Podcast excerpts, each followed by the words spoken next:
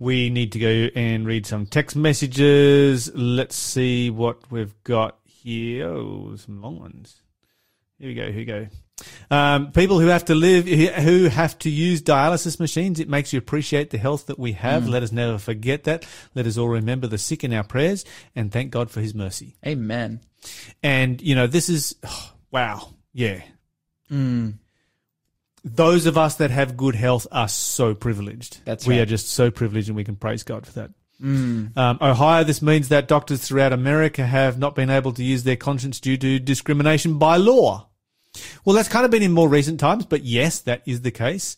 And that's why you've got a class action of, you know, more than 3,000 medical professionals right across the United States suing the US government since, uh, since, you know, Biden changed everything. Yeah. Um, is I see big changes coming to America in the near future with a change of government.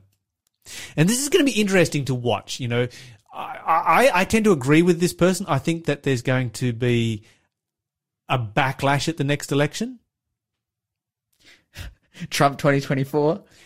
which could be worse, Oh, so which could be much worse than what we've seen before. Really? And 2020 was pretty bad. 2016 was bad, and then 2020 was bad. And it, it, but the thing is, what we're seeing is that every time it changes, it goes one level down. Mm. And uh, so basically, you know, your right comes into power and they bring in union of church and state. Your left comes in, into power and they do away with rel- religious liberty. Your right comes into power, they bring in union of church and state to another level, and your left comes into power and does away with religious liberty to another level.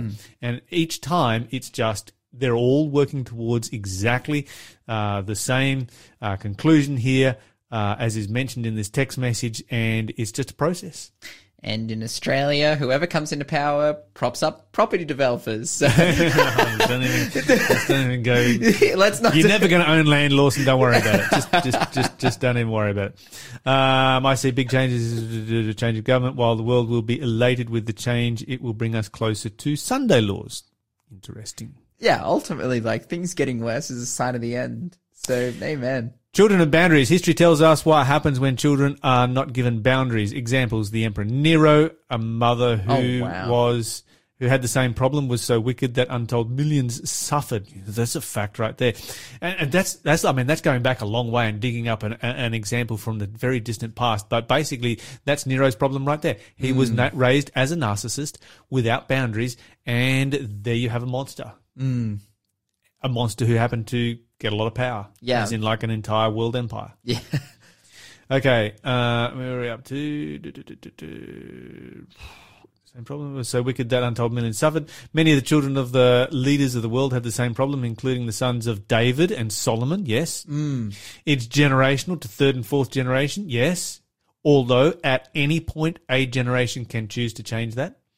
God help parents with this problem. I'm so glad I was raised with strict boundaries of true love. Humanity had this problem since the fall of Cain and Abel. Satan's plan was to destroy the family, has been in operation since then. God will help parents who ask for wisdom. My heart goes out to parents with this hmm. problem. Yeah, very, very good text messages. I was really blessed to be raised with sisters, like only sisters, because that meant I always had strict boundaries because Yes. I got in trouble for everything. That's right. Every family dispute that ever happened, any fight, everything. Lawson's That's in because you, trouble. that's because you were always the problem, Lawson. yeah, that's well, that's how I felt anyway. so,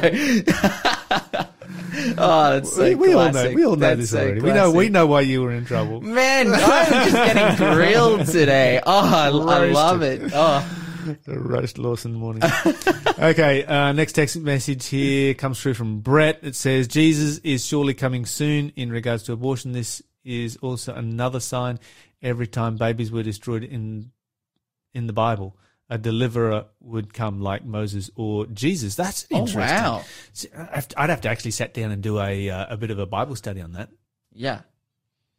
But you even see, oh, Mm. that's an interesting one as well. You could even like throw in, you know, maybe the like Amalekites as a society, like systemic Mm. child sacrifice, Mm. um, you know, get destroyed. Saul goes in, destroys them. Yeah.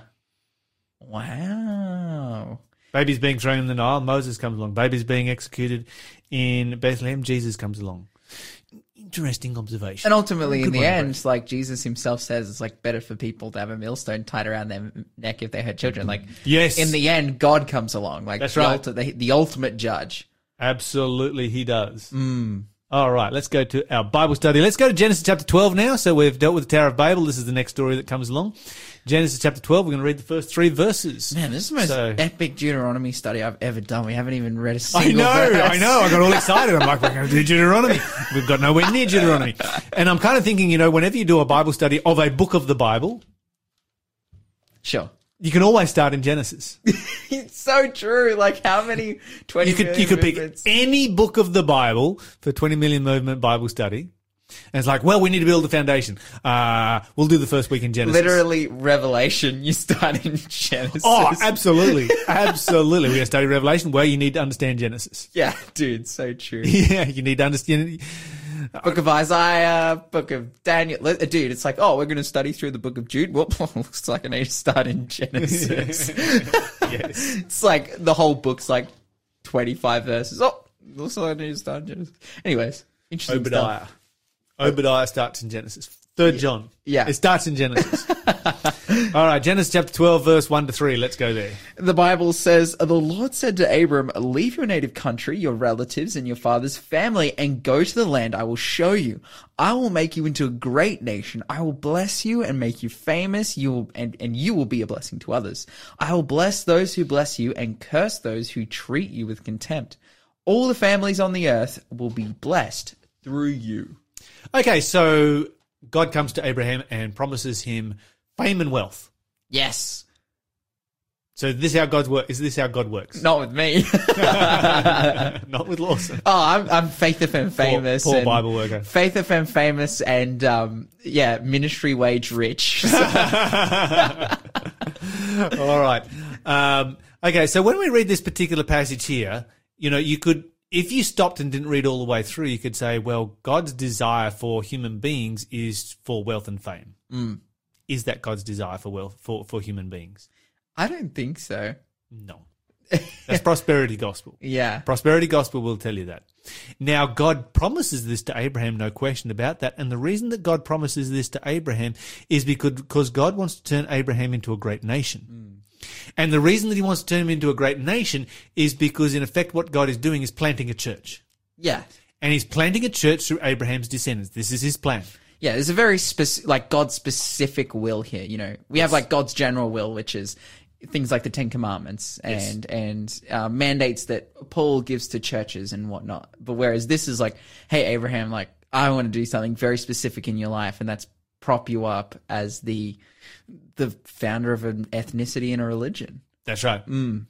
And so God adds promises to this, which actually reveal what it's all about. It's not all about fame and wealth. Mm. It's all about the coming of the Messiah. Yeah, well, And where do we see that in the passage? Where does it actually indicate the coming of the Messiah? I would say in verse 3, I will bless those who bless you, curse those who treat you with contempt, and all the families on earth will be blessed through you. This is a big promise right there that all families of the earth will be blessed because of you. And the question is, okay, uh, we look back on that passage, you know, 4,000 years later on, and we ask ourselves the question, did that actually happen? Mm. Because certainly Jesus came through Abraham, and that was a blessing. But was the coming of Jesus a blessing to all nations? Many nations never ever heard about Jesus, never even have the opportunity of hearing about Jesus. You're listening to Faith FM, positively different radio. So, if all of these nations never heard about Jesus and never had an opportunity to hear about Jesus, and I'm thinking about nations in places like Australia or South America or, you know, the South Pacific, wherever it might be, then how was Abraham and his descendants a blessing to them? Mm. I mean, there's nations that have come and gone and passed away and vanished, having never heard about Abraham or his descendants or Jesus Christ. So, how was Abraham a blessing to them? Well, I think the the reality is is like God wants to save the whole world. Yes. and you know there are people who have different experiences of salvation. It's all the same experience like in terms of this is the point is that though there will be people who won't hear about jesus god opens up the doorway to salvation for everyone. And he does that through this specifically through the life death and resurrection of jesus. Yes. Okay, so let's say that, you know, uh, God had never chosen a path for Jesus to come. So he chooses a path which is through Abraham and his descendants, but let's say that God never chose a path for Jesus to come, and so therefore Jesus is never going to come. What happens to all those nations? well then they're, they're just lost They're just lost. Everybody's lost. yeah So both those who hear about Abraham, his descendants, and then ultimately Jesus Christ are not lost, as also those who do not hear about him have the opportunity for salvation. So all have the opportunity for salvation. Yeah, like Jesus wasn't necessarily the founder of a religion that needs to spread throughout the whole world for people to be saved. No, Jesus was the mechanism in which people could be saved in a very literal sense. Yes. Like like without Jesus' death there's there's no substitute for that. Like that's that's it. Wh- Whether you, you know, uh, someone who's heard of Jesus or not, the reality is, is that through Jesus' death, everyone is saved. Absolutely. All right. Let's go to uh, let's go to well, let's go to Romans chapter two. Okay.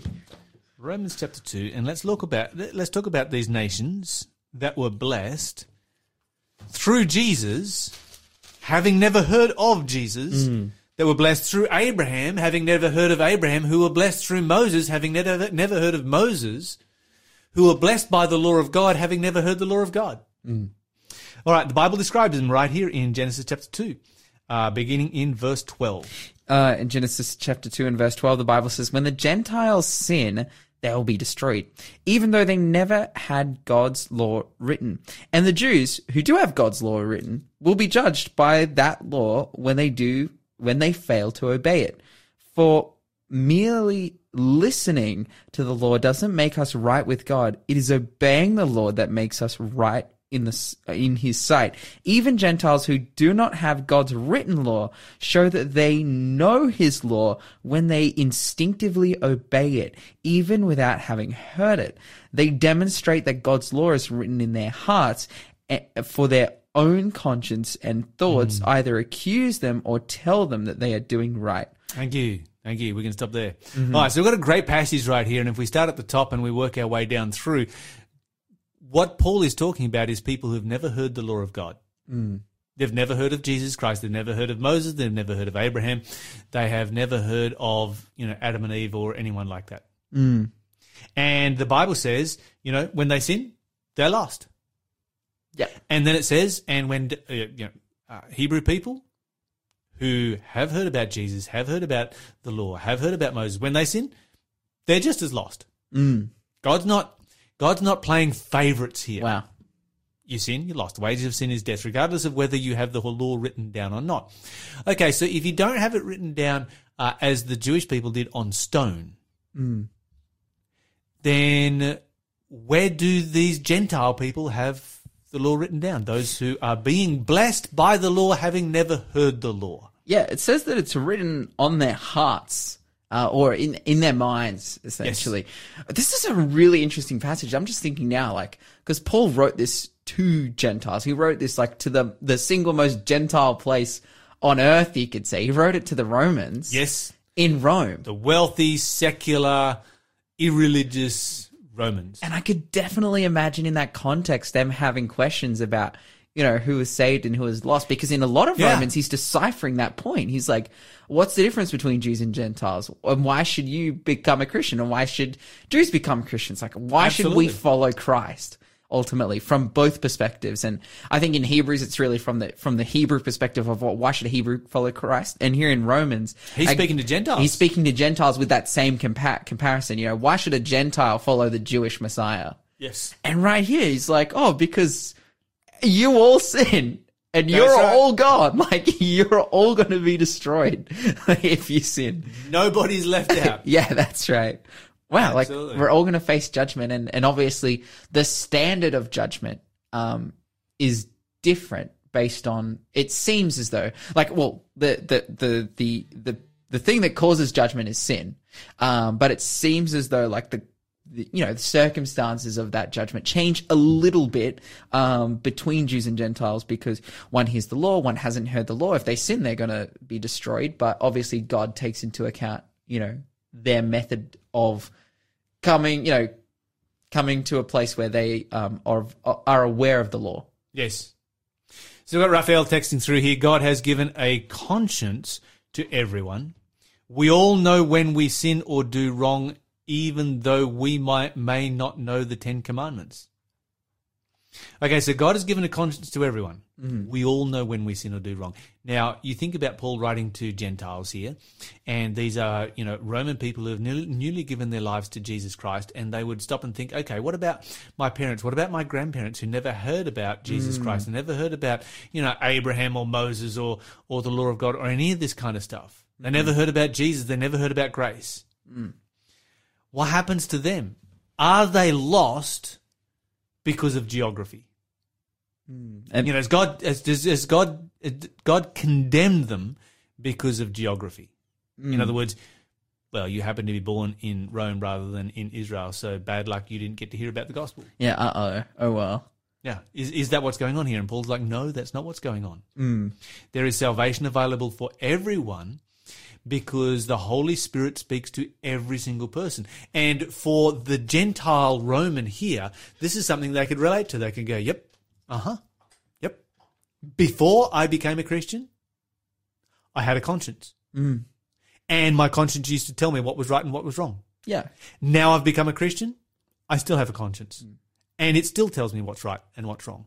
Yeah, I, think that's an interesting thing, like particularly for the civilized Roman, right? Like Rome has a bunch of laws. like Rome is, is a very at this time probably one of the greatest um, civilizations, is but like particularly from like a societal standard point of view that has ever existed. Like very very advanced socially, and so totally like they would have laws like you know telling them to do things like, hey, yeah, I've, I've, I've had a conscience. I've had things in the past, indicators and guides like the laws of the land that have showed me what's right and showed me what's wrong. I've had examples of right doing. I've had examples of wrongdoing and I, I can make those decisions. And also I know when I break them.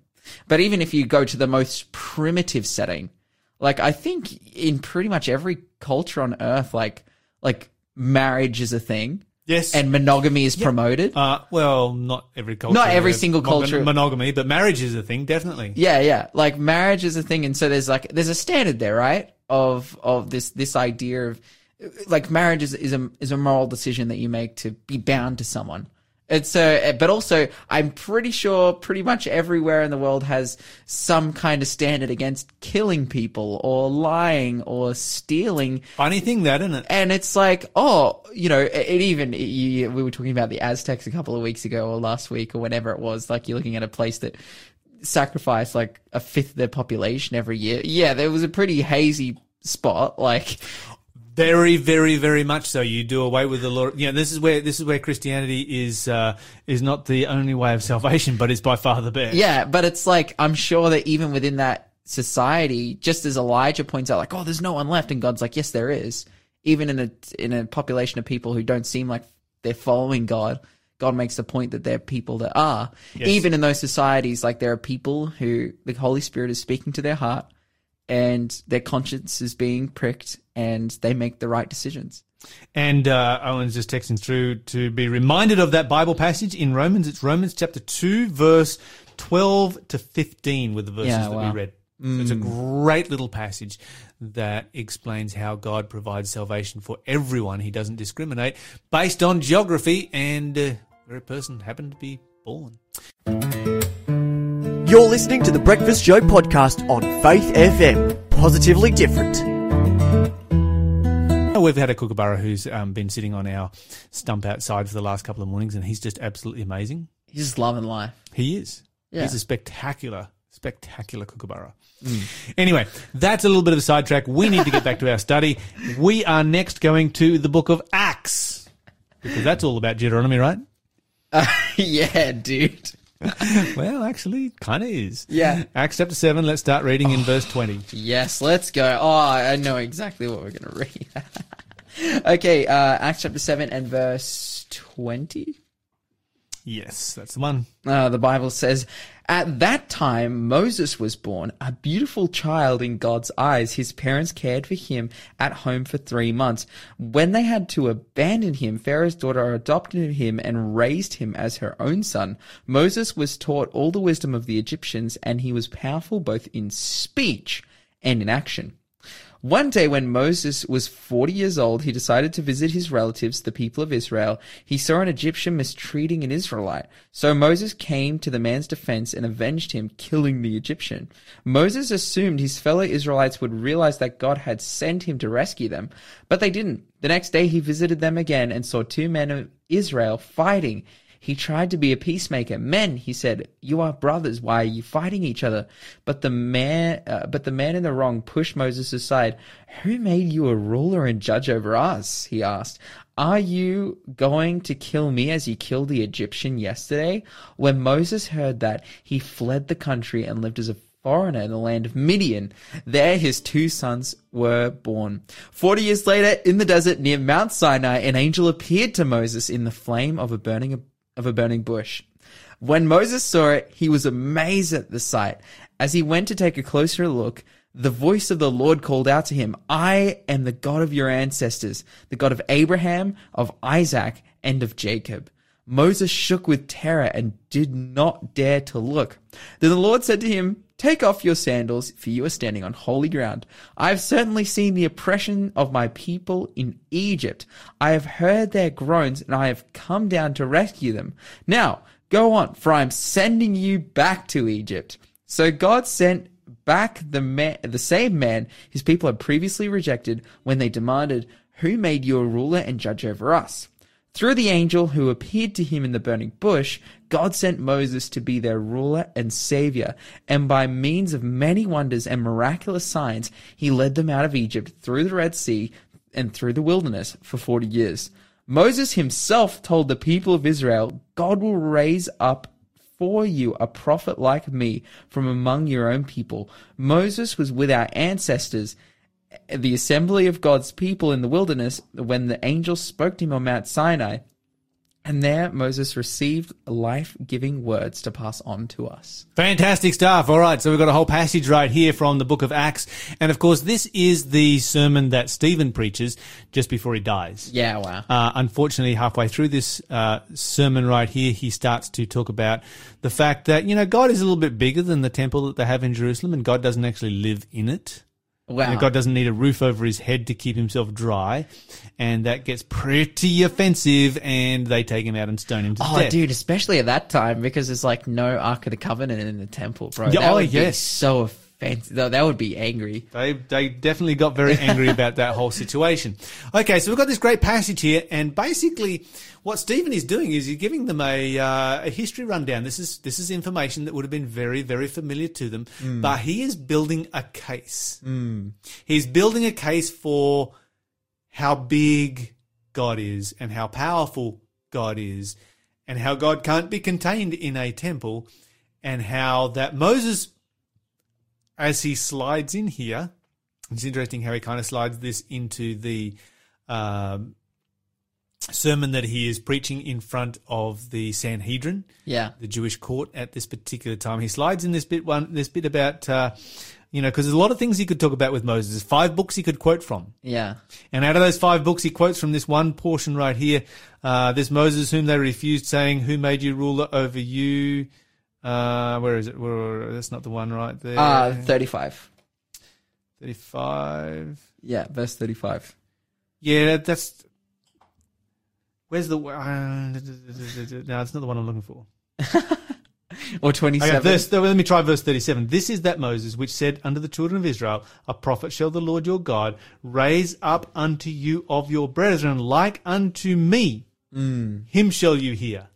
So out of all of the prophecies and all of the statements and all of the parts of the Torah, the first five books that Moses could quote from, he chooses to quote from this one. Mm. Because this is a prophecy of Jesus Christ. Yeah, wow. And with Jesus Christ, and this is the interesting thing for the listeners right there, because you've got to look for someone who is like Moses. Well, when Israel sinned, what did Moses do? Moses said, blot my name out and save them. Mm. Blot me out from salvation and save them. Take away my life and save them. I will sacrifice myself. I will stand between myself and God as an intercessor mm. so that these people can be saved. And when he stands in front of the Sanhedrin, he quotes this particular passage, a prophet like Moses. Mm. And they're instantly going to think of Moses.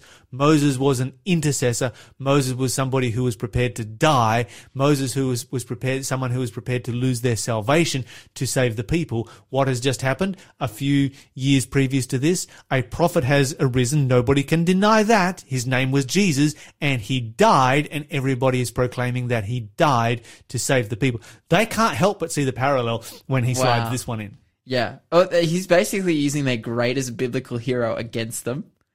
Yeah, kind To- of. Totally. Uh-huh, like, uh-huh. like it's amazing. But yeah, obviously, um, And, and this is the point at where they start to squirm yeah. in their seats. It's a little bit further on, uh, in like in verse 40, 48, where it says, you know, howbeit the Most High does not live in temples made with hands, as said the prophets. Heaven is my throne, earth is my footstool. What house will you build for me, says the Lord, or what is the place of my rest? Has he not made all these things? Mm. And that particular point, he recognized, okay, that's it, I'm done. Yeah. These people are going to kill me. Well, And so it's like it's it's it's like it- it's it's now it's now at this particular point it's it's no longer time to hold back. I have three or four sentences left max in my life. Let me make them count. Oh, you, you know what his last one is as well? Lord, I see the heavens open and the Son of Man standing in the place of honor at God's right hand. Yeah, wow. Like, it, he's basically, he's built this object lesson with how great Moses is and how one will come better than him.